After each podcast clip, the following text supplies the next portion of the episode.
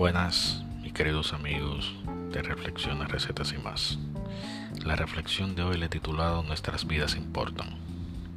Queridos amigos, vale la pena reflexionar ante la ola de tiroteos y masacres que vienen aconteciendo en los Estados Unidos. Aunque esta administración, la de Joe Biden, se esfuerza por contener esta epidemia, todavía no se avisoran resultados concretos. Es menester recordar uno de los capítulos más horrendos acaecidos en medio de esta violencia, la masacre de Parlan. Edma González fue un estudiante de la escuela secundaria donde Nicholas Cruz asesinó a 17 estudiantes en la ciudad de Parlan, Florida, el 14 de febrero del 2018. Esta niña fue una de las sobrevivientes de ese día, convirtiéndose en una de las voces de aquellos 17 compañeros de escuela que perdieron la vida gracias a la facilidad con que este asesino pudo obtener una arma R-15 en una armería. Pero esta historia va más allá. Su voz y la de otros compañeros impulsaron las protestas para regularizar el control de las armas de fuego. Su voz fue una de las que el 24 de marzo del 2018 se oyó en Washington durante la marcha por nuestras vidas. Ese día, protagonizó un emotivo discurso donde permaneció en silencio 6 minutos y 20 segundos, tiempo que duró esta masacre. Pero lejos de crear conciencia y empatía, solo recibió de algunos políticos rechazo. Uno de estos ataques vino de parte del republicano Steve King, congresista por el estado de Iowa.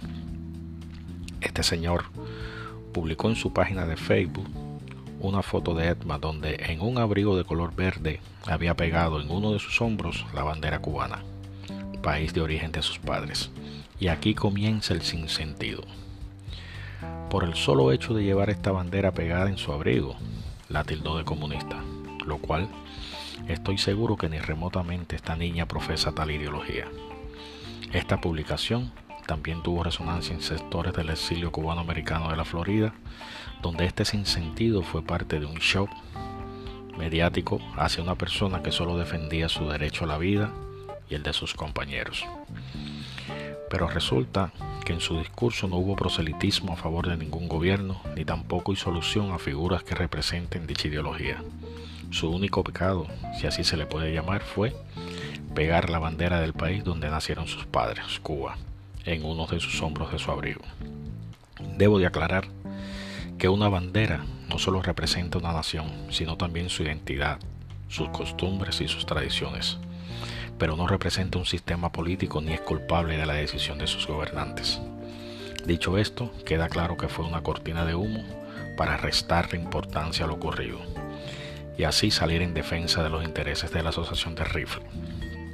Denigrarla era más adecuado que promulgar leyes a favor del control de las armas de fuego. Mentir sobre una joven que solo abogaba por un futuro sin violencia en las calles, en las escuelas, en los supermercados, etc., era más adecuado que defender su derecho a la vida. No se puede politizar algo tan sensible.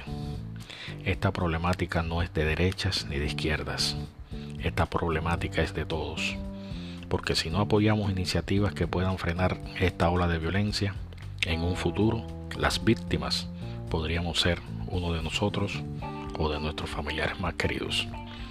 Por suerte, el gobierno de Joe Biden está incentivando políticas que restrinjan la compra indiscriminada de armas de fuego, sin violentar lo estipulado en la segunda enmienda de la Constitución, que es el derecho a poseer y portar un arma.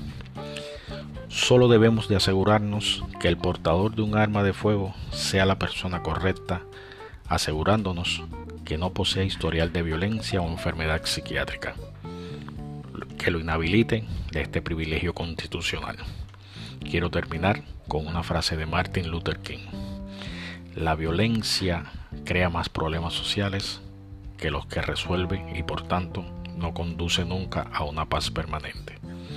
Gracias por escuchar hasta pronto y tengan un lindo día.